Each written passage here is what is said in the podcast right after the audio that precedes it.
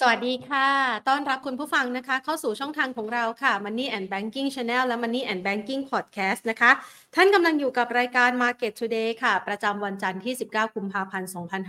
2567 นะคะ ซึ่งเป็นวันจันทร์ที่เริ่มต้นในหลาย ๆ เรื่องเลยนะคะ วันนี้เนี่ยเป็นวันแรกของการเปิดทำการของตลาดหุ้นจีน หลังจากที่หยุดยาวในช่วงเทศกาลตรุษจีน แล้วก็มียอดการรายงานการเดินทางท่องเที่ยวของชาวจีนที่กลับมาฟื้นตัวอย่างคึกคักนะคะ หนุนนำทำให้บรรยากาศการซื้อขายวันแรกของเขานั้นปรับตัวได้อย่างสดใส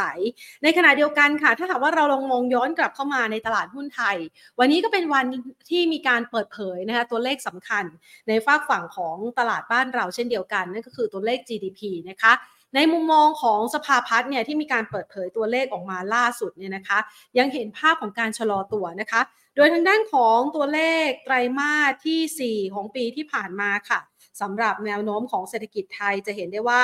การเติบโตนั้นชะลอตัวลงอย่างชัดเจนนะคะ โดยมีการรายงานตัวเลข GDP ในปี 2566 อัตราการเติบโตอยู่ที่ 1.9%ซึ่งก็ถือว่าต่ำกว่าที่ตลาดคาดการไว้ว่าจะเติบโตได้ 2-2.8%แต่สอดคล้องกับตัวเลขที่กระทรวงการคลังได้มีการประมาณการเอาไว้ในเบื้องต้นของสัปดาห์ช่วงสักปลายปลายหรือว่าต้นเดือนกุมภาพันธ์ที่ผ่านมานะคะ ในขณะที่ตัวเลข GDP ในไตรมาสที่ 4 ค่ะ เติบโตเพียงแค่ 1.7%เท่านั้นนะคะ สะท้อนถึงความอ่อนแรงของเศรษฐกิจไทยหนึ่งเลยก็คือ เรื่องของการส่งออกเรื่องของการอุปโภคบริโภคเนี่ยยังพอขยายตัวได้บ้าง แต่ว่างบประมาณในการใช้จ่ายของภาครัฐตรงนี้หายไปนะคะ ในขณะที่ฝ้าฝั่งของสภาพัฒน์เองก็มีการประเมินค่ะแนวโน้มการเติบโตของปี 2567 นะคะ เดิมทีเนี่ยคาดการว่าน่าจะเติบโตได้ 2.7 ถึง 3.7%ก็ปรับลดประมาณการเหลือเพียงแค่ 2.2 ถึง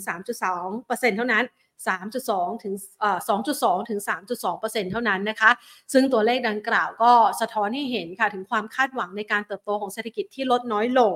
มีการเปิดเผยนะบอกว่าปีนี้เนี่ยการส่งออกอาจจะเติบโตได้เพียงแค่ 2.9%จากปีที่ผ่านมาที่ระดับ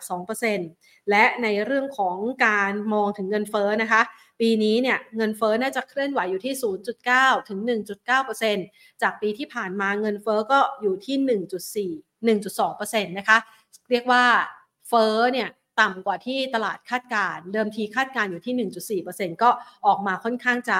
น้อยลงนะคะ ซึ่งอาจจะเป็นส่วนหนึ่งเนี่ยจากมาตรการต่างๆ ที่ภาครัฐออกมาช่วยดูแลด้วยนะคะ แล้วก็สถานการณ์ที่ประชาชนอาจจะระมัดระวังการใช้จ่าย สัญญาณที่ส่งถัดมาก็คือว่าทางด้านของสภาพัฒน์เองเนี่ยก็มีการส่งสัญญาณว่าอยากจะให้ทางด้านของธนาคารแห่งประเทศไทย เร่งพิจารณาใช้นโยบายการเงินเข้ามานะคะ พื่อที่จะมาดูแลในด้านของกำลังซื้อและก็การอุปโภคบริโภคของประชาชนด้วยนะคะ เดี๋ยวเราจะเอาเรื่องเหล่านี้เนี่ยมาพูดคุยกันในมุมมองของนักวิเคราะห์นั้นประเมินอย่างไรกันบ้างนนะคะ ส่วนตลาดหุ้นไทย ในช่วงภาคเช้าที่ผ่านมาค่ะ มีการเคลื่อนไหวนะคะปรับตัวได้ในกรอบแคบๆนะคะ จะบวกเพื่อที่จะตามตลาดหุ้นเอเชียก็ไปได้ไม่มากนะคะ จะลบเพราะว่ากังวลเกี่ยวกับภาวะเศรษฐกิจก็ลงไม่มาก เพราะว่าตลาดก็คาดการไว้ก่อนหน้านี้แล้วว่าตัวเลขเศรษฐกิจน่าจะออกมาในทิศทางของการชะลอตัว ดังนั้นค่ะภาพของการเคลื่อนไหวในตลาดช่วงเช้าที่ผ่านมา การเคลื่อนไหวนะคะ สภาพคล่องหรือว่ามูลค่าการซื้อขายก็ยังต่ำนะคะ อยู่ที่ 18,389 ล้านบาท ในขณะที่ดัชนีเนี่ยปิดไปที่ระดับ 1,388.70 จุด ปรับตัวเพิ่มขึ้น 2.43 จุดค่ะ ปตทราคาไม่เปลี่ยนแปลงนะคะ เช้าวันนี้มีหุ้นหลายตัวนะคะ ขึ้นเครื่องหมาย XD ด้วย ก็อาจจะเป็นตัวถ่วงนิดนึงนะคะ คืออาจจะมีจังหวะของการล่อนถอยของราคาปตทสพขึ้นเครื่องหมาย XD ค่ะ ปรับลดลงไป 2.9% Star นะคะ ปรับเพิ่มขึ้น 12.05%นะคะโอ้วันนี้มาได้ค่อนข้างจะดีเลย a d v a n c e นะคะ ปรับลดลงไป 1.88%และ Delta ค่ะ เริ่มฟื้นกลับมานะคะ หลังจากสัปดาห์ที่ผ่านมาผิดหวังเกี่ยวกับเรื่องผลประกอบการ ปรับตัวเพิ่มขึ้น 1.29%ค่ะ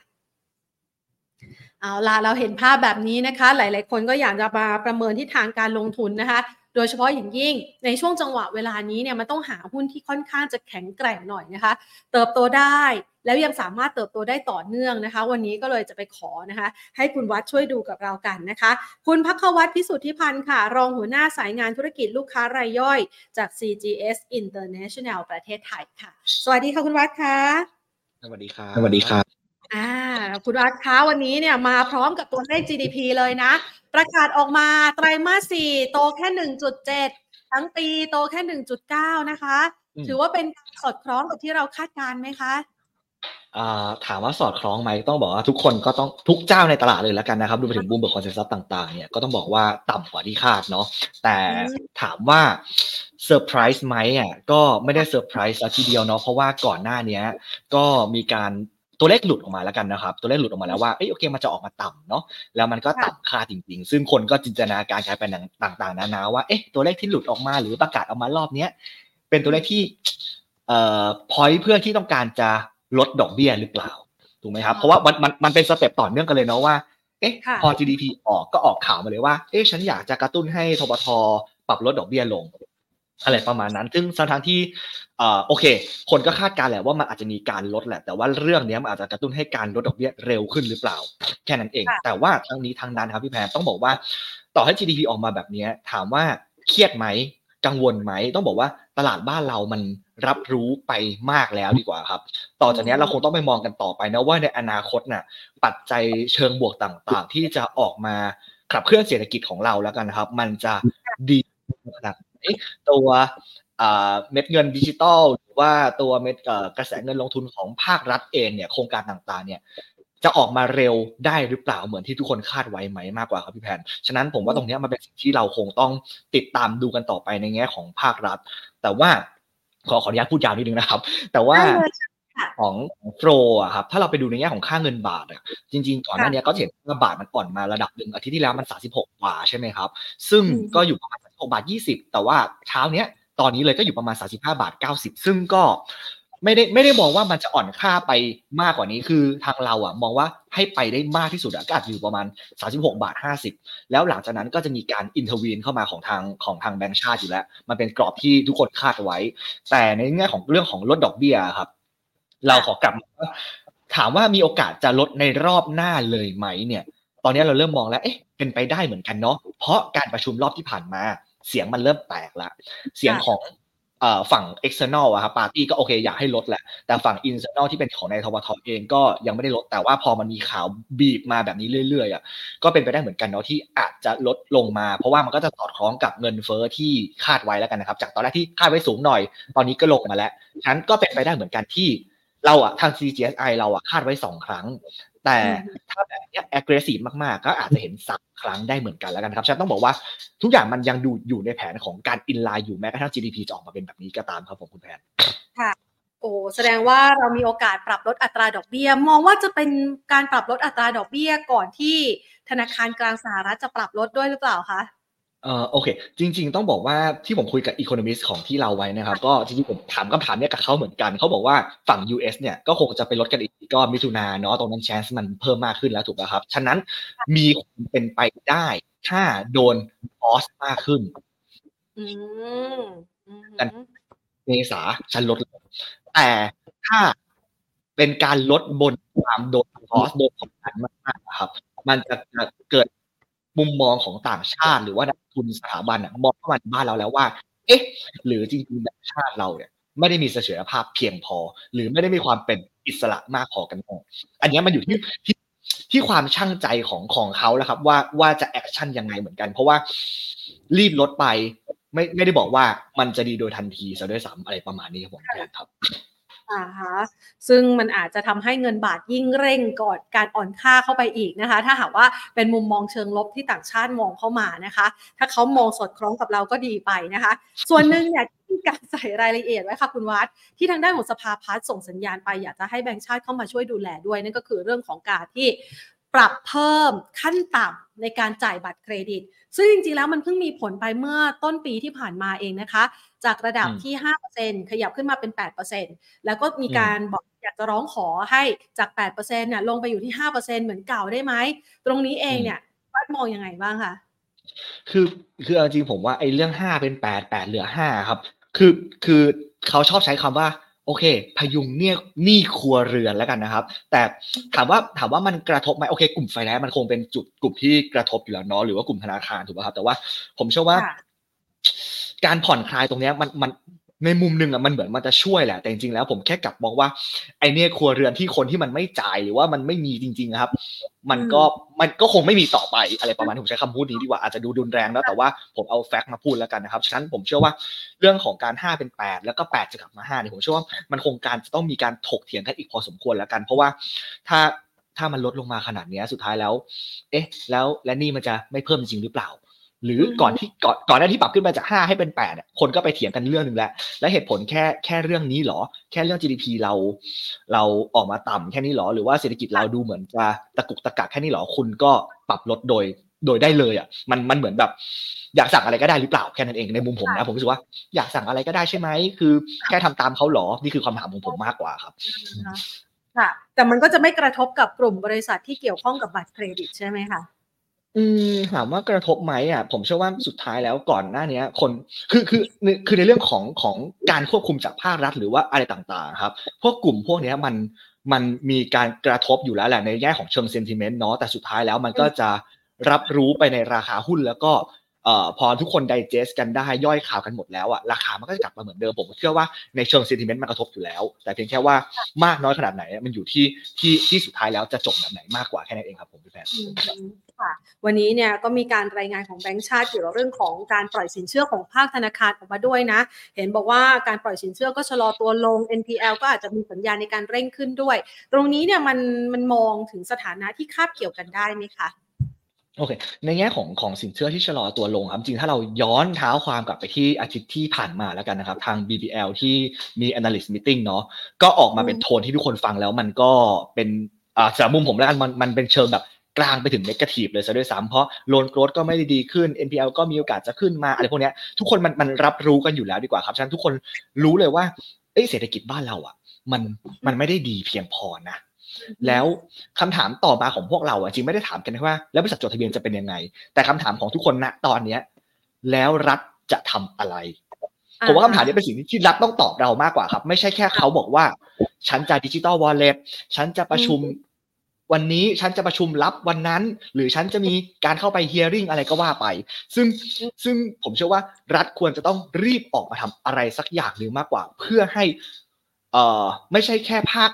การท่องเที่ยวหรือภาคการส่งออกที่มันไปต่อได้ แต่ทุกภาคส่วนของของบ้านเราอะ มันควรจะไปต่อได้พร้อมกันต่อทั้งหมดดีกว่า เพื่อที่จะขับเคลื่อนให้ประเทศมันเดินต่อหน้าได้ไปข้างหน้าได้ครับพี่แผนฉะนั้น ผมเชื่อว่าคำถามมันคือรัฐจะทำอะไร เศรษฐกิจเราจะโตไปได้ยังไงมากกว่า ไม่ใช่แค่ ฉันปรับลดมานะ 2.2 ถึง 2.7 อะไรก็ว่าไป หรือ3อะไรก็ว่าไปอะครับ มันคำถามมันคือทำอะไรแล้วมันจะดีขึ้นมากกว่าพี่แผนผมมองแบบนั้น อืมซึ่งที่ผ่านมาตั้งแต่เข้ามาดำเนินการเป็นรัฐบาลเนี่ยนะคะ นอกเหนือจากมาตรการช่วยเหลือค่าครองชีพเราก็อาจจะยังไม่ได้เห็นอะไรที่ชัดเจนนัก นอกเหนือจากความรอคอยความคาดหวังเกี่ยวกับเรื่องดิจิตอลวอลเล็ตด้วยนะคะอะเดี๋ยวรอดูนะคะภาครัฐเขาจะส่งสัญญาณในการหามาตรการอะไรออกมาเพิ่มเติมกันบ้างนะคะ ซึ่งระหว่างนี้ค่ะ เรามองแล้วเนี่ยเราก็อาจจะรู้สึกกังวลใจเกี่ยวกับภาวะเศรษฐกิจอยู่พอสมควรนะคะคุณวัดไตรมาสที่สี่ต่อเนื่องมาไตรมาสที่หนึ่งกันบ้างดีกว่าไตรมาสหนึ่งเราเห็นสัญญาณการฟื้นตัวแล้วหรือยังคะเพราะว่าหลายคนบอกว่าขนาดไตรมาสสี่ยังชะลอเลย ถ้าไตรมาสหนึ่งชะลออีก มันจะเกิดภาวะที่เรียกเหมือนกับญี่ปุ่นอังกฤษไหม technical recession จะเกิดกับไทยไหมคะโอเค ถามว่า ตอนนี้ไตรมาสหนึ่งเราฟื้นชัดเจนแล้วหรือยังอะโอเค ตอนนี้ผมบอกว่าเท้าความไปไตรมาสสี่ก่อนแล้วกันนะงบเรายังประกาศกันไม่ครบ ซึ่งเดี๋ยวเอ่ออาทิตย์นี้อาทิตย์หน้าเนี่ยมันเป็นมันเป็นโค้งสุดท้ายแล้วนะครับพี่แอนเนาะถูกไหมฉะนั้นก็ต้องบอกว่า ความน่ากลัวของตอนนี้คือหลาย ๆ บริษัทก็ออกมาต่ำคาด ดีกว่าคาดมันก็มีบ้างแหละแต่ว่าผมกลัวแค่ว่าอย่างเซตเราจะโดน downgrade ตัว EPS ลงหรือเปล่าอันนี้คือ question mark ที่ไปคุยกับนักวิเคราะห์หรือคุยกับนักลงทุนสถาบันทุกคนพูดคำนี้เหมือนกันว่า เอ๊ะ แล้วฉันจะเอายังไงกับตลาดหุ้นไทยล่ะ นี่คือคำถามแรกคำที่สองคือ ตรงเนี้ย bottom แล้วหรือยังสำหรับ SET Index ก็แอบไปคุยกับ investor รายใหญ่หลาย ๆ คนนะครับเขาไปดูกราฟแบบปีเลยหรือกราฟมันเลยซะด้วยซ้ำพวกเซียนเซียนเทคนิคต่างๆเนี่ยเขาบอกว่าปีนี้เป็นปีที่ เอ่อ MACD เนี่ยมันตัดลง ซึ่งถ้าการมันตัดลงในรอบแบบกราฟปี หรือกราฟมันขนาดนั้นน่ะผมมันสุ่มเสี่ยงที่จะลงไปลึกกว่านี้ได้เหมือนกัน อันนี้ในมุมเทคนิคนะครับ ก็ก็แอบเสี่ยวเนาะแต่แต่ถ้ากลับมาที่ในมุมของฟันเดเมนทัลนักลงทุนต่างชาติต้องบอกว่าตอนนี้เขาเรียกว่าไม่ overweight ตลาดหุ้นบ้านเราเลยถ้าไปดูทุก house นะครับเขาจะแค่ เอ่อ market weight หรือ underweight เท่านั้น ส่วนสินทรัพย์ที่ทุกคนน่ะ มุ่งหน้าเข้าไปนะตอนนี้มากที่สุดยังคงไม่พ้นบอลอยู่ดี หรือพวกพันธบัตรอยู่ดี เพราะเขามองว่า safe มากกว่า ฉะนั้นต้องบอกว่าในบ้านเรา สิ่งที่ดีอย่างเดียวเลยคือความถูก คือคือคือถ้าดูในแง่ valuation มันมันถูกมากครับมันเทรดอยู่แค่แบบลบหนึ่ง standard PE เลยซะด้วยซ้ำซึ่งซึ่งมันถูกแล้ว ถูกอยู่และจะถูกต่อไปหรือเปล่านี่คือคำถามมากกว่า ถูกไหมครับ ฉะนั้นต้องแบบถ้าจะซื้อบนบนบนบนหุ้นบ้านเราอะ ผมอยากจะให้โฟกัสแค่ หุ้นที่กำไรมันไตรมาสสี่จะดี แล้วมีโอกาสที่จะดีต่อ หรือในแง่ของพวกหุ้นที่ valuation ยังไม่รู้สึกว่าฉันแพงจนเกินไป ผมเชื่อว่าหุ้นพวกนี้มันยังเป็นหุ้นที่เราพอสามารถเก็บมาเทรดดิ้งกันได้ทำกำไรกันได้หาหาเงินค่าขนมจากการลงทุนได้อยู่มากกว่าครับพี่แอนไม่ได้มองว่าบ้านเราจะรีบฟื้นตัวไปได้เร็วขนาดนั้นเพราะว่า ในกรอบแนวรับแนวต้านจริงถ้าระยะสั้นอะผมมองแนวรับอะก็อยู่ประมาณ 1350 1360 ส่วนข้างบนอะผมให้แค่แบบ 1,400 ถึงถึง 1,420 จุดแค่นี้เอง ฉะนั้นกรอบมันแคบมากครับมันทำอะไรมากไม่ค่อยได้ดีกว่า แล้วก็โฟล์ไม่ได้มาด้วย ฉะนั้นก็ขยับยากดีกว่าครับในช่วงนี้ครับค่ะ เหมือนฟังที่คุณวัดแนะนำแล้วรู้สึกเหมือนจะปลอบใจ เหมือนจะมีความหวังได้ แต่รู้สึกว่าระยะยาวก็ยังไม่ไปไหนอยู่ดีนะ เพราะคุณวัดบอกว่าเอาเก็บเป็นแค่ค่าขนม แต่ถ้าใครหวังลงทุนระยะยาวตอนนี้เนี่ย อาจจะไม่ได้กำไรอย่างที่คาดหวังนะคะใช่ใช่ใช่ครับดาวไซด์เราปิดไปแล้วยังคะอืมโอเค ก็กลับมาต่อพี่แพนแล้วครับว่า ถ้ามองในแง่ในอะไรนะครับพี่แพน กลัวว่าที่ถูกแล้วถูกอยู่จะถูกต่อไปโอเค ในในแง่เทคนิคแล้วกันนะครับ ถ้ามันยังย่ำแบบหนึ่งสามห้าศูนย์แล้วเอาอยู่อะ ผมเชื่อว่าตรงเนี้ยมันพอยืนอยู่แหละ ในระยะนี้ก่อนนะ แต่ในแง่ในแง่ในแง่ของภาพใหญ่ๆ มากๆ อย่างกราฟกราฟเยียที่ผมบอกไปครับว่าว่า MACD มันตัดลงอะ อันนี้เป็นจุดที่ให้มอนิเตอร์ไว้แล้วกัน concern เอาไว้แล้วกันว่าหนึ่งสามห้าศูนย์ถ้าเอาไม่อยู่ ก็ เสี่ยวพอสมควรเหมือนกันนะครับ ตรงนั้นเพราะว่ามันลงมาสองรอบแล้วมันเอาอยู่ ถ้ารอบนี้เอาไม่อยู่อีกก็อาจจะพอกันก่อนละกันอะไรประมาณนั้นดีกว่า คือ คือเป็นจุดที่ที่วัดใจแล้วกันแต่ในแง่ในแง่ของฟันเดเมนทัลก็เหมือนที่บอกไปแหละครับว่าเมื่อโฟล์มันไม่มา มันได้แค่ความถูกอย่างเดียวอะแล้วต่างชาติไม่คิดจะโอเวอร์บ้านเราเขาไปลงหุ้นที่อื่นอะยังรู้สึกสบายใจกว่า เพราะฉะนั้นตอนเนี้ยสิ่งที่ที่คุยมาเขาจะลงอเมริกายังลงเหมือนเดิม ต่อให้มันแพงนะครับ แต่เขายังมองเป็นประเทศที่ที่ดีอยู่ ที่ลงทุนได้ ส่วนถ้าเป็นบ้านเราอะเขากลับมาอยู่ดีก็ไปลงพวกแบบ defensive ซะด้วยซ้ำหรือว่าหุ้นที่แบบดู safe safe ซะด้วยซ้ำดีกว่าพี่แพนฉะนั้นต้องบอกว่า ไม่ได้ไม่ได้ไม่ได้มองว่าจะลงลึกสำหรับตัวมุมผมนะครับ แต่ว่าก็ไม่ได้ว่าไปไหนไกลจากกันพี่แพนอ่านะคะอะก็ถือว่าเศร้าเนอะ เอาเป็นว่าตอนนี้เราอยู่ในช่วงที่ประคับประคองแล้วกันนะ แล้วก็ตลาดยังไม่เอื้ออำนวยที่จะให้เรากินกำไรคำโต เราก็ให้ตามที่ตลาดเขาให้เราก่อนแล้วกันอย่างนี้ใช่ไหมคะคุณวัด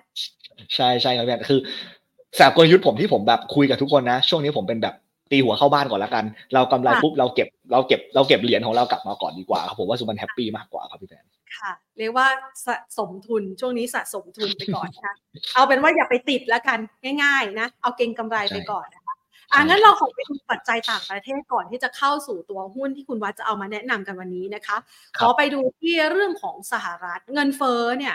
มันมีตัวเลขเศรษฐกิจที่ออกมาแข็งแรงมากเลยของสหรัฐอเมริกา ยังไงก็ไม่ฉุดไม่ลงสักทีเนี่ยนะคะ เรามองยังไงบ้างคะเราเราลดทอนความคาดหวังเกี่ยวกับเรื่องของการลดอัตราดอกเบี้ยไปมากน้อยแค่ไหนคะ จริงจริงจริงจริงเราเราฝั่งเฮาส์เราครับ ก็มองเหมือนเหมือนตลาดแหละก่อนหน้านี้เราคิดว่าเอ้ย CPI หรือ PPI มันจะค่อยๆซอฟลงเนาะแต่ว่าพอประกาศออกมามันกลับแข็งแกร่งมากๆพอสมควร ฉะนั้นตอนนี้น้ำหนักของเราคือสหรัฐจะไปเริ่มลดกันอีกทีนึงก็เป็นช่วงแบบ มิถุนาเป็นต้นไป ซึ่งซึ่งอาจจะเป็นช่วงนั้นแหละที่ที่ช n น e มันอยู่ประมาณแบบ70%นะณปัจจุบันนะครับ ฉันไม่ได้มองว่า แล้วก็ไม่ได้เชื่อว่าเฟดจะรีบลดดอกเบี้ยซะด้วยซ้ำรวมไปถึงเอ่อ statement เฟดที่จะมีการเปิดเผยในวันพุธนี้เนาะบ้านเราคงรู้เช้าวันพฤหัสนะครับ ก็ก็คงพูดในเชิงว่าฉันยังคง Data Dependent อยู่นะ แล้วก็ ตัวเลขมันยังแข็งแกร่งอยู่ เราไม่จำเป็นต้องรีบลดดอกเบี้ยอะไรคงมอนิเตอร์ต่อไปอย่างนั้นมากกว่าฉะนั้นฉันไม่ได้มองเลยว่าเขาจะมีการแตะว่าจะมีการลดดอกเบี้ยในตอนนี้นี่คือฝั่งสหรัฐนะครับของพวกตัวเลขของผลประกอบการบริษัทจดทะเบียนต่างๆ อะไรพวกเนี้ยผมเชื่อว่าไม่ได้ออกมาดูแย่มากเดี๋ยวในของฝั่งสหรัฐนะครับแล้วเดี๋ยวจริงๆ อาทิตย์เนี้ยคนมารอดู NVIDIA กันเนาะว่าว่าจะเป็นยังไงต่อพวกอุตสาหกรรมเอ่อเทคโนโลยีต่างๆเนี่ยคือถ้ามันยังแข็งแกร่งต่อไป ผมเชื่อหุ้นสหรัฐก็ก็มีโอกาสไปต่อได้ ฉะนั้น ฉะนั้นการลดดอกเบี้ย ไม่ต้องเกิดขึ้นเร็วก็ได้ครับ ผมเชื่อหุ้นสหรัฐมีโอกาสไปต่อแล้วกันรวมไปถึงพวกเอ่อพวกบริษัทค้าปลีกต่างๆ มันก็ยังยังดูดีอยู่ แต่ว่าทั้งนี้ทั้งนั้นผมเชื่อว่าบ้านเราพอสหรัฐเสร็จแล้วเนี่ย คนก็จะกลับไปดูฝั่งจีนเนาะว่ากลับมาเปิดแล้วเนี่ยโอเคจะยังไงกันแน่เพราะว่าคนก็บอกเลยว่าไอ้ตัวคนที่ spending ในช่วงตรุษจีนที่ผ่านมาครับ มันต่ำมากกว่าในอดีตพอสมควร ฉะนั้นฉะนั้นตรงนี้เป็นผมว่าข้อมูลจีนเน่ยเป็นสิ่งที่ คนจะมอนิเตอร์กันต่อไปว่าเอ๊ะจริง ๆ แล้วอะมันจะยังไงกันแน่เพราะนี่เขาก็คงดอกเบี้ยเหมือนเดิมถูกป่ะครับ แล้วก็ตอนนี้รัฐบาลเหมือนไปโฟกัสบนว่า ฉันไม่อยากให้ค่าเงินหยวนอ่อนค่าไปมากกว่านี้ ฉะนั้นตรงเนี้ยการที่เขาจะกระตุ้นอะไรออกมาครับในในบ้านเขาอะเขาต้องเริ่มคิดหนักพอสมควรแล้วว่าฉันจะกระตุ้นไปในทิศทางไหนดีที่มันรู้สึกว่าเวิร์กที่สุดดีกว่าประมาณนั้นครับพี่แพนค่ะ ซึ่งวันนี้ตลาดหุ้นจีนก็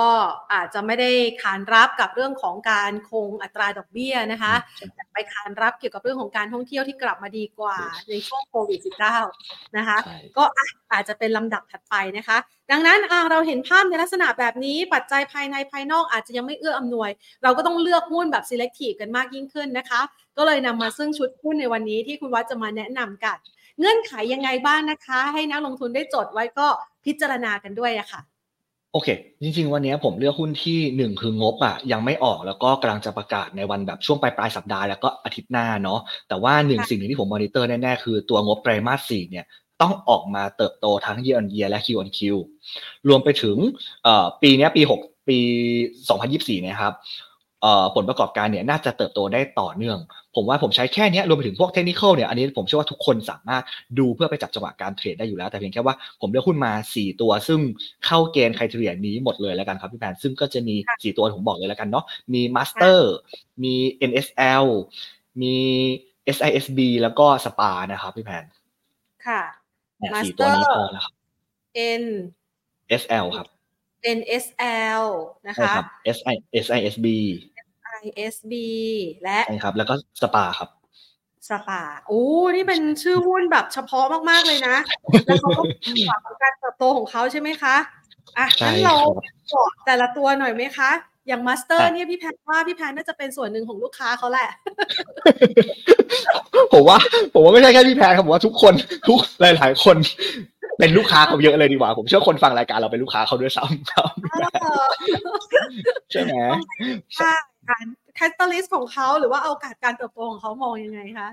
โอเค ผมเริ่มจากงบไตรมาสสี่ก่อนแล้วกันเนาะ ผมเชื่อว่าเยือนเยคิวคิวโตแน่ๆเลยเหมือนที่ผมบอกแหละ แต่ว่าสิ่งที่น่าสนใจคืองบอะน่าจะมีโอกาสทำ new high เหมือนกัน เพราะว่าตอนไตรมาสที่ผ่านมาไตรมาสสี่ครับมันเป็น high season ของธุรกิจ เขามีการขยายพวกห้องผ่าตัดเพิ่มเติม ซึ่งเชื่อว่าหลายๆ คนก็อาจจะเคยได้ทดลองใช้แล้วดีกว่าเนาะ รวมไปถึงพวกแบบรายได้ต่างๆเนี่ยน่าจะทำจุดสูงสุดใหม่เหมือนกัน แล้วก็พวกกำไรจากบริษัทร่วมทุนที่เขาเข้าไปร่วมทุนด้วยครับมันน่าจะเข้า book เข้ามาประมาณแบบประมาณเกือบเกือบสิบล้านแล้วกันผมเชื่อว่าตรงเนี้ยมันทำให้ในฝั่งของรายได้ของ MASTER อะมันดี ส่วนในแง่ของ gross margin นะครับก็น่าจะทรงตัวอยู่ในระดับเดียวกับ ไตรมาสที่ผ่านมาตรงประมาณเกือบเกือบหกสิบเปอร์เซ็นซึ่งต้องบอกว่าถ้าเทียบกับปีที่แล้วอะครับมันอยู่แค่ประมาณห้าสิบห้าห้าสิบหกเปอร์เซ็นเองมันก็เปิดปรับขึ้นมาประมาณสี่เปอร์เซ็นเนาะถือว่าเยอะพอสมควร เพราะว่าจริงๆแล้วลูกค้าต่างชาติเขาอะครับมันเพิ่มขึ้นมาด้วยอยู่ประมาณแบบสามสิบสามสิบห้าเปอร์เซ็นประมาณนี้แล้วดีกว่าฉะนั้นต้องบอกว่าทุกอย่างมันมันดูดีเป็นผลบวกต่อ ตัว MASTER แล้วกัน แล้วก็ถ้าปีนี้ครับผมผู้บริหารเขาออกมาพูดแหละว่าเขาอยากจะโตประมาณแบบ 20-25%เลย แล้วก็ gross margin เนี่ยไม่ได้ไม่ได้ลดต่ำไปกว่าตอนไตรมาสสี่นี้ก็อยู่ประมาณ 60%เลยเหมือนกัน แล้วก็พวกบริษัทร่วมทุนต่างๆเนี่ยน่าจะ contribute รายได้กำไรพวกนี้ให้เข้ามาประมาณแบบ 80-100 ล้านบาทเลยฉะนั้นต้องบอกว่า มันมันดูดีมากๆ แล้วก็เขายังเดินหน้า M&A ต่อเนื่องเหมือนกันฉะนั้นต้องบอกว่าในแง่ของ fundamental เนี่ย MASTER ดูดี ส่วนในแง่ของกราฟเทคนิคที่พี่แพนเปิดอยู่ครับต้องบอกว่า กราฟถ้าตีเป็นกรอบ channel จริงๆอะมันยังอยู่ใน up trend channel เลยแล้วกันเนาะฉะนั้นต้องบอกว่า MASTER ยังดูดีแล้วก็ปัจจุบันอะมันเทรดต่ำกว่า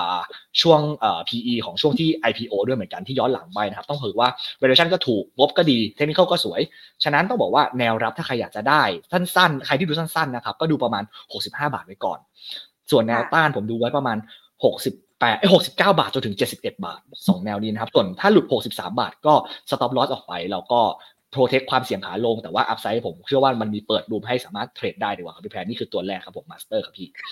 อ่าให้จังหวะเข้าและจังหวะออกให้ด้วยนะคะ NSL ค่ะ ตัวต่อไปมองยังไงคะ NSL นะครับ NSL เนี่ยต้องบอกว่าโอเคมันอาจจะเป็นตัวเล็กที่ที่สภาพคล่องก็มีบ้างมีบ้างแล้วแต่วันแล้วกันแต่ถ้าหุ้นมันมามันมันก็มันก็มาแรงเลยแหละฉันต้องบอกว่าตัวเนี้ยงบไตรมาสสี่ไม่ได้ต่างจากตัวมาสเตอร์เมื่อกี้เลยโตทั้ง year on year Q on Q แล้วก็น่าจะทำ new high ได้เหมือนกัน แล้วก็เป็น high season ของธุรกิจเหมือนกัน เพราะว่าถ้าถ้าเราไปดูงบของเซเว่นเอ้ของ CP ที่ผ่านมาครับ ตัวรายได้จากเซเว่นมันดี ฉะนั้น NSL เขาได้ประโยชน์จากตัวของเซเว่นด้วยเหมือนกัน แล้วก็เขามีการออกผลิตภัณฑ์พวกขนมใหม่ๆ อย่างช็อกโกแลตหรือไปทุกมาการองเนี่ยเข้าใจว่ากระแสตอบรับดีมากๆ แล้วก็ ตัว b a k e a Wish ที่เขาไปร่วมทุนนะครับ อันนี้มันจะรับรู้และได้เข้ามาเต็มไตรมาสเลย ฉะนั้นต้องบอกว่าตรงรายได้ก็ซีเคียวระดับหนึ่งแล้ว ในแง่ gross margin ก็ภาพเดียวกันเลยขึ้นมาจาก 17 กว่าเปอร์เซ็นต์ขึ้นมาเป็น 18.5 อะไรประมาณนี้เปอร์เซ็นต์เพราะว่าต้นทุนวัตถุดิบที่ปรับลดลงไปเนาะส่วนปีนี้เหมือนกัน ผมเชื่อว่าจริงแล้ว NSL อะน่าจะโตได้ต่อเนื่อง เพราะว่าเขามีการขยายการขายไปผ่านทั้งเซเว่นที่เปิดสาขาเพิ่มเติม รวมไปถึงพวกสายการบินต่างๆ แล้วก็มีเข้าไปตามพวกร้านกาแฟอย่างพวกพันไทยผมเชื่อว่าตรงนี้มันจะเบนๆให้ออกมารู้สึกว่า NSL มีโอกาสโตได้ แล้วก็จริงๆคาตาลิสที่เขาจะเติบทำให้เขาเติบโตไปได้ในอนาคตนะครับเขาบอกเลยว่าไอตัวการ MOU กับเซเว่นเนี่ยมันมันมันต่อสัญญาออกไปได้อยู่แล้วแหละฉะนั้นต้องบอกว่าการที่เปิดเซเว่นสาขาใหม่ รายได้เขาก็จะเติบโตไปกับการเปิดเซเว่นแหละแล้วเขาก็จะมีการขยายตลาดไปต่างประเทศมากขึ้นเหมือนกันฉันต้องบอกว่า NSL ก็เป็นตัวหนึ่งที่ที่ไม่ควรมองข้ามแล้วกันนะครับ แล้วก็แต่ว่าถามว่าราคาหุ้นเนี่ยโอเคมันขึ้นมาเมื่อวานก็ขึ้นเมื่อนก่อนก็ขึ้นมาแล้ววันนี้ขึ้นมาหน่อยนึงเอายังไงดีล่ะ ตัวผมเองผม เป็นคนต่อรองราคาอยู่แล้วครับ ถ้าจะซื้อผมคงซื้อแถวๆประมาณ 20 บาท 40ตัวนั้นคือแนวรับ ส่วนแนวต้านผมมองแนวต้านแรกไว้ที่ 21 บาท 60 ก่อน ถัดไปก็ตรงแก็บที่เปิดเอาไว้รอบนี้คือแถวๆนั้นนะคือมองว่าเป็นแนวต้านระยะสั้น ส่วนถ้าหลุดตรงประมาณ 19 บาทจุด9หรือว่า 20 บาทตรงนี้เราก็ stop loss ไปก่อน ผมเชื่อว่าdownside มันมันต่ำกว่า upside อยู่แล้วครับแพนฉันต้องบอกว่า NSL ก็เป็นอีกตัวหนึ่งที่ที่มีไว้แล้วกันไม่เสียหายในการเทรดครับผมพี่แพนครับค่ะ อ่างั้นตัวต่อไป SISB ค่ะ โรงเรียนนานาชาติก็โรงเรียนนานาชาติต้องบอกว่าขึ้นมาเรื่อยๆ กราฟก็อยู่ใน uptrend มาเรื่อยๆ ถามว่าเอ้ยราคานี้มันแพงไปไหมต้องบอกว่าปัจจุบันก็ยังเทรดต่ำกว่าค่าเฉลี่ยย้อนหลังตั้งแต่ IPO มาแล้วกันตั้งแต่ 5 ปีที่ผ่านมาเนาะแล้วก็ต้องบอกเป็นตัวที่ตลาดจะเป็นยังไงก็ตามไม่รู้แหละ แต่ฉันไม่กระทบแน่ เพราะว่าหนึ่งมันเป็นเหมือน defensive ในตัวเพราะรายได้ของโรงเรียนทุกคนก็รู้อยู่นะมันมันแทบจะสีเขียวหมดเลยไตรมาสสี่ก็โตเย็นเยียคิวคิวเพราะว่านักเรียนทั้งไทยแล้วก็ต่างชาตินะครับเพิ่มเข้ามาเรื่อยๆ เพราะว่าตอนสิ้นไตรมาสเนี่ยนักเรียนน่าจะอยู่ประมาณ 4,200 คน ซึ่งมันสูงกว่า target ของบริษัทที่ 4,100 คนซะด้วยซ้ำ แล้วก็เขามีการปรับขึ้นค่าเทอมเข้ามาในในช่วงก่อนหน้านะชั้นไตรมาสสี่ก็รับรู้เต็มไตรมาสเหมือนกัน แล้วก็พวกโรงเรียนแห่งใหม่ที่เปิดเข้ามาครับผลการดำเนินงานก็ค่อยๆ ดีขึ้น ฉันต้องบอกว่าทุกอย่างมันดูเป็นปัจจัยบวกต่อ SISB ในช่วงที่ผ่านมา ส่วนปีนี้เอ่อจริง ๆเขาบอกว่ารายได้เนี่ยโตประมาณ 30%หรือว่ามีนักเรียนอยู่ประมาณแบบ 4,700 4,800 คนนะครับ ก็ต้องบอกว่ามันมันเพิ่มสูงขึ้นมา แล้วก็เขาตั้งเป้าอะในปี ปีหน้าแล้วก็ปีถัดไปอยู่ประมาณ 5,000 ถึง 5,400 คนฉันต้องบอกว่า การเติบโตของจำนวนนักเรียนมันมันเข้ามาช่วย secure ในแง่ของรายได้ แล้วก็ผลประกอบการเขาไปอยู่แล้วครับ แล้วเดี๋ยวเขาจะมีการเปิดตัวไอ้โรงเรียนนานาชาติอีกแบบหนึ่งซึ่งแบบราคาถูกลงตามย่านชานเมืองและก็ต่างจังหวัดมากขึ้นฉะนั้นต้องบอกว่าอันเนี้ยมันก็เป็นการเปิด opportunity หนึ่งของของทางบริษัทได้เหมือนกัน แล้วก็ในเชิงเทคนิคเนี่ยพอเป็น up trend แบบเนี้ยก็ก็ลองตีกรอบ channel ดูก็ได้ครับแต่ผมอะดูแนวรับไว้ประมาณแบบ 37 บาท 37 บาท 50 ตรงนั้นเป็นแนวรับ ส่วนแนวต้านเนี่ยผมดูไว้ประมาณ 41 บาท 50ถึง42บาทก่อนก็เล่นในกรอบไปเรื่อยๆ ส่วน stop loss อะไม่ควรหลุดต่ำกว่า 36 บาทลงไปครับผมพี่แพนครับ อันนี้คือตัวที่สามอ่านะคะและตัวสุดท้ายที่มาฝากกันวันนี้ค่ะ ตัวอ่าสปาเนาะโอเคแม่ก็เหมือนโอเคแม่ก็รู้ไปแล้วแหละว่าว่าตัวของจำนวนท่องเที่ยวในประเทศนะครับ มันขึ้นไปอย่างต่อเนื่องเนาะคนจีนก็ก็เข้ามาบ้านเรามากขึ้นแหละจริงแล้ว ฉันต้องบอกว่า แล้วผมเชื่อว่าสปา อันนี้เป็นประสบการณ์ส่วนตัวแล้วกันเพราะผมใช้บริการเกือบทุกอาทิตย์เลยแล้วกัน ต้องบอกก็ก็รู้สึกว่าการที่เราโทรไป book book เอ่อตามสาขาต่างๆ ครับ มันยากมากขนาดจะขอใช้บริการสามทุ่มก็ยากแล้วสี่ทุ่มก็ยัง fully book ฉันก็เลยบอกว่าเออมันมัน hot จริงๆนะแล้ว พอไปดูที่งบอะไตรมาสสี่อะพอนักวิเคราะห์เราไป preview ก็บอกว่าเหมือนกันมันน่าจะทำ new high ได้โตเย็นเยียคิวคิวเหมือน 2 ตัวแรก 3 ตัวแรกเลยครับ เพราะว่ามันเป็น high season ของท่องเที่ยว แล้วก็ U-rate อะจริงๆขึ้นมาอยู่ประมาณ 90%แล้ว รวมไปถึงสาขาใหม่ที่เปิดเพิ่มเข้ามา ก็ถือว่า hot พอสมควรดีกว่า แล้วก็รายได้ของบริษัทน่าจะเพิ่มขึ้นมาด้วยเหมือนกันเนาะส่วนเรื่องของ gross margin หรือว่าพวก EBIT margin นะครับ พวกนี้มันก็น่าจะปรับขึ้นมาอยู่ประมาณเอ่อ33%หรือว่า 24%ตามลำดับเนาะต้องถือว่าดีกว่าช่วงไตรมาส3ที่ผ่านมา เพราะว่าบริษัทเขามี economy of scale ที่ดีขึ้น แล้วก็มี cost control ได้ดีขึ้นอะส่วนปีนี้ปี 67 นะครับก็ก็ตั้งว่ารายได้จะอยู่ประมาณ 1,700 1,800 ล้าน เพราะว่าลูกค้าต่างชาติมันเพิ่มเข้ามา เพราะว่าไปทุกสาขาเนี่ยคนไทยไม่ได้เยอะต่างชาติเยอะมากๆ แล้วก็เดี๋ยวจะมีการเปิดสาขาใหม่เพิ่มเติม งบไตรมาสหนึ่งที่ของไตรมาสหนึ่งปีนี้ก็น่าจะโตได้ต่อเนื่องเหมือนกันตามอุตสาหกรรมการท่องเที่ยวเนาะแล้วก็ถ้าในแง่ของ valuation นะครับปัจจุบันก็ยังเทรดต่ำกว่าค่าเฉลี่ยย้อนหลัง 5 ปีเหมือนกัน ฉันต้องบอกว่าทุกอย่างมันดูเบนๆแล้วแล้วไม่ได้ดูแย่แต่ว่าในแง่สิ่งที่ผมกังวลของสปาคือในแง่ของกราฟเทคนิคที่มันขึ้นมาสูงมาก ฉะนั้นใครที่จะซื้อให้ต่อรองราคาดีๆนะครับ ฉะนั้นแต่ถ้าผมจะซื้อผมอยากได้แถวๆประมาณ 13 บาท ส่วนแนวต้านนะจริงก็ดูประมาณแบบ 14 บาท 14 บาท 50 ขึ้นไป ส่วน stop loss จริงไม่อยากให้หลุดตรงประมาณ 12 บาท 70 ลงมาครับผมพี่แพนครับ ฉันก็บอกว่านี่คือหุ้น 4 ตัวที่ผมว่าเอองบมันก็ดี valuation ก็ถูก technical ก็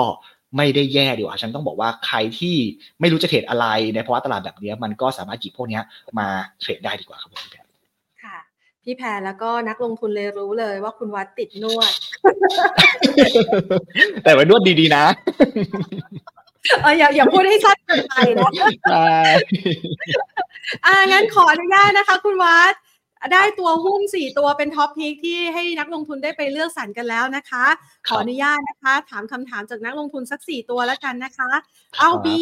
BM ค่ะเบมขอแนวรับหน่อยค่ะ แนวรับใช่ไหมครับ จริงๆต้องบอกว่า BM มันมันข่าวเรื่องของจำนวนคนใช้บริการมันเพิ่มขึ้นมาดีมากเนาะแล้วก็จริง ๆ แนวรับอะครับผมดูไว้ตรงประมาณ 7 บาท 60 ก่อนนะครับหรือ7บาท50 7บาท60 อันนี้ดูไว้แล้วก็แนวต้านอะอยากให้ขึ้นมาแถวประมาณ 8 บาทจนถึงเอ่อ8บาท 20นะครับแต่ว่าราคาหุ้นไม่ควรหลุดตรง 7 บาท 30 ลงไปครับผมพี่แพนครับค่ะงั้นตัวต่อไป Home Pro มองยังไงบ้างคะอืมจริง ๆถามว่าโฮมโปรมองยังไงผมเชื่อว่าราคาหุ้นมันลงมามากพอสมควรแล้วด้วยครับ แต่ว่ากลุ่มคอมเมอร์สอะ มันมันยังไม่ได้เห็นภาพการฟื้นตัวที่ชัดเจนขนาดนั้นดีกว่าครับผมพี่แพนฉันต้องก็ก็ใช้ความระมัดระวังนิดนึง แต่ว่าถ้าใครอยากจะมีอยากจะเข้าไปซื้อเนาะจริง ๆ ก็ต่อรองราคาลงมาแถวประมาณแบบ 10 บาท 50 เอาไปแนวรับแรก 10 บาท 80 แนวรับถัดมาอยู่ที่ประมาณ 10 บาท 40 ก่อนนะครับ ส่วนแนวต้านอะ มันจะใกล้มากเลยคือมันจะมีตรง 11 บาท 20 11 บาท 30เนี่ยขวางไว้ก่อน ถ้าผ่านได้ค่อยไปว่ากันแถวๆประมาณ 12 บาท 20 ครับผมพี่แพนครับอ่าฮะตัวต่อไปนะคะ ตัว STEC ค่ะ คุณผู้ชมถามว่า STEC นี่พอจะตรงสเปคบ้างไหม จริงๆจริงๆ STEC ตอนแรกก็วัดวัดก็เกือบจะหยิบหยิบยกขึ้นมาเนาะแต่มันจะแค่ไม่เข้าธีมของงบที่มันเติบโตแล้วกันนะครับ แต่ว่าถ้าไปดูข่าวจริง ๆอะ STEC อะมันมีเรื่องของตัวรัฐอะอยากจะให้มีการเปิดประมูล 4 โครงการสำคัญสำคัญเนาะแล้วก็อันนี้คือเป็นเป็นตัวกระตุ้น catalyst เขาอยู่แล้ว ส่วนแนวรับของ STEC อะครับคืออันแรกอยู่บนเส้น200วันอยู่ที่ประมาณ9บาท80 แล้วก็ถัดมาอยู่ประมาณ 9 บาท 60 ส่วนแนวต้านนะครับ จริงๆแล้ว อยากจะลุ้นให้มันผ่าน 10 บาท 10 บาท 50 ขึ้นไปก่อนแล้วค่อยไปเจอกันประมาณ 11 บาทครับผมพี่แทนครับทียูค่ะ งบออกแล้วเก็บของได้ไหม ที่ที่ยูถามว่าชอบไหมจริงๆเราตั้งแต่ที่ข่าวออกมาเรื่องแบบ divers e Red Lobster ออกไป ผมเชื่อว่าทุกคนมอง positive หมด ฉะนั้นต้องบอกว่าปีนี้ทียูน่าจะเป็นปีที่ดีของเขาแล้ว ถ้าไม่มีอะไรเปลี่ยนแปลงจริง ๆ นะครับ แต่ว่าเพียงแค่ระยะสั้นน่ะหุ้นน่ะมันจะติด แนวต้านตรง 16 บาทอยู่เหมือนกัน คือถ้าเบรกตรง 16 บาทขึ้นไปได้ผมเชื่อว่าราคาหุ้นมีโอกาสไปต่อได้มากกว่านี้ดีกว่าผมพี่แพนแต่ว่าถ้าใครที่อยากมีของก็ต่อรองมารับแถวๆประมาณแบบ 15 บาท 50 15 บาท 60 ตรงนั้นก่อนดีกว่าครับแล้วค่อยแล้วก็ดูจังหวะตรงด้านบนอีกทีหนึ่งแล้วก็ราคาหุ้นไม่ควรหลุดตรงแถวประมาณ 15 บาทลงไปครับผมพี่แพนครับค่ะ ขออีกสักสองตัวนะคะ CBG โอเค CBG ก็งบออกไปแล้วเนาะ แล้วก็จริง ออกมาก็ไม่ได้ดูแย่เลยซะด้วยซ้ำนะครับดูดีดูดีกว่าที่คิดคิดไว้เหมือนกัน แต่ว่าถ้าไปตีเทรนจริงอะมันยังเป็น downtrend อยู่แล้วกันในแง่ของ CBG นะครับ แล้วก็ถ้าแนวต้านระยะสั้นอะมันอยู่เส้นกด downtrend เองนี่แหละอยู่ประมาณ 74 บาท 50 เป็นแนวต้านระยะสั้นนะครับ ส่วนแนวแนวที่ไม่ควรหลุดลงไปตรงนี้อยู่ที่ 70 บาท 50บาทไม่ควรหลุดเพราะว่าถ้าหลุดลงไปเดี๋ยวจะไปเจอกันแถวๆประมาณแบบ 65 ด้านล่างหรือไม่ก็แถวๆประมาณ64 บาทด้านล่างเลยครับผมพี่แพน ค่ะ ตัวจัสค่ะแจสมินนะคะ ปันผลจะดีไหมคะโอ้จะดีไหมใช่ไหมครับ จริงๆแล้ว ถามว่าดีไหมผมเชื่อว่ามันมันจะเป็นภาพ ค่อยๆดีแต่เดิมแล้วกันหลังจากที่เขาเขาเขาเรียกนะเอ่อเรื่องของ AS มันมันมันมันจบไปอะเนาะแต่ว่าจริงๆแล้ว ตัวผมเองผมไม่ได้ไม่ได้ไม่ได้ไม่ได้คุ้นเคยกับแจ๊สมากขนาดแล้วก็ไม่ใช่เป็นตัวที่ผมชอบมากแล้วกันอันนี้ออกตัวไว้ก่อนแล้วกันนะครับ แต่ว่าถ้าแนวต้านระยะสั้นๆน่ะ ผมให้ทางเทคนิคแล้วกันเนาะผมดูไว้ตรงประมาณสองบาทเอ่อสองบาทยี่สิบแปดแล้วก็อีกทีนึงก็เป็นอยู่ที่สองบาทสี่สิบประมาณนั้นนะครับ ส่วนแนวรับอะเอ่ออยู่แถวๆประมาณสองบาทสิบแล้วก็ไม่ควรหลุดตรงเส้นสองร้อยบาทที่สองบาทสองลงไปครับผมพี่แพนครับ ค่ะ นะคะ ก็จะได้ให้นักลงทุนได้ไปศึกษากันนะคะ วันนี้ต้องขอขอบคุณคุณวัดมากนะคะ มาให้ไอเดียแล้วก็หุ้นแกร่งสำหรับเลือกในการลงทุนกันนะคะ ขอบคุณค่ะคุณวัดขอบคุณครับสวัสดีครับคุยกับคุณวัดนะคะ สนุกสนานเลยนะคะ แล้วก็ได้เห็นภาพนะคะของทิศทางเศรษฐกิจไทยในมุมมองของ CGS International ประเทศไทยด้วยนะคะ และคุณวัดก็ให้เอาไว้สำหรับตัวหุ้นแกร่งนะคะ คำว่าหุ้นแกร่งของคุณไว้ก็คือกำไรกำลังจะเปิดเผยออกมากำไรไตรมาส 4 เติบโตได้ดี และมีโอกาสเติบโตได้ดีต่อเนื่องไปจนถึงไตรมาสที่ 1 ว่าเติบโตได้ต่อเนื่องเนี่ยนะคะ รับอนนิสงหลาย ๆ ปัจจัยค่ะที่เข้ามาเป็นภาพของการเติบโตผลักดันนะคะ ราคาสำหรับท่านใดที่อยากจะเข้าไปเลือกหุ้นนะคะ ลองไปฟังดูอีกครั้งนะคะ คุณวัดก็แนะนำเอาไว้จังหวะเข้าจังหวะออกนะคะ มองแนวรับแนวต้านให้เอาไว้ด้วยนะคะ วันนี้ทักทายคุณผู้ชมหลาย ๆ ท่านเลยนะคะ ที่ส่งคำถามกันเข้ามานะคะ แล้วก็ เข้ามาพูดคุยกันด้วยเกี่ยวกับเรื่องของงานสัมมนาใช่ไหมคะ งานสัมมนาของเรานะคะ จัดพอร์ตรับทรัพย์ปีมังกรนะคะ เราจะไปจัดพอร์ตนะคะ สแกนหาหุ้นแกร่งประจำพอร์ตกัน และปีนี้เนี่ยก็มีความพิเศษนะคะ เริ่มต้นปีเป็นช่วงเวลาของการเปลี่ยนผ่านฮวงจุ้ย จากพลังยุค 8 ไปเป็นพลังยุค 9 ด้วยนะคะ ก็เลยผสานมาโคจรพร้อมกันเลยค่ะ ศาสตร์ฮวงจุ้ยผสานกับเซียนหุ้นนะคะ เราจะไปคุยว่าในยุคเก้านี้นะคะ ธุรกิจอะไรที่จะเติบโตดีมีความน่าสนใจนะคะ และรวมไปถึงการจัดพอร์ตหุ้นแกร่งนะคะ ประจำปี 2024 ด้วย คุณผู้ชมสามารถไปพบกับเราได้ค่ะ ไปพูดคุยกันกับอาจารย์กฤษกรพรมชัยนะคะ columnist เกร็ดฮวงจุ้ยจากวารสารการเงินธนาคาร พี่เปียกนัทวัฒน์อ้นรัตน์นะคะ Senior Executive Vice President จากหลักทรัพย์ CGS International ประเทศไทย คุณกรพัฒน์วรเชษค่ะผู้อำนวยการฝ่ายวิจัยและบริการการลงทุนจากหลักทรัพย์กรุงศรีพัฒนาสิน คุณสรพลวีระเมธีกุลนะคะ หัวหน้าทีมกลยุทธ์การลงทุนจากหลักทรัพย์กสิกรไทยจำกัดนะคะ มหาชน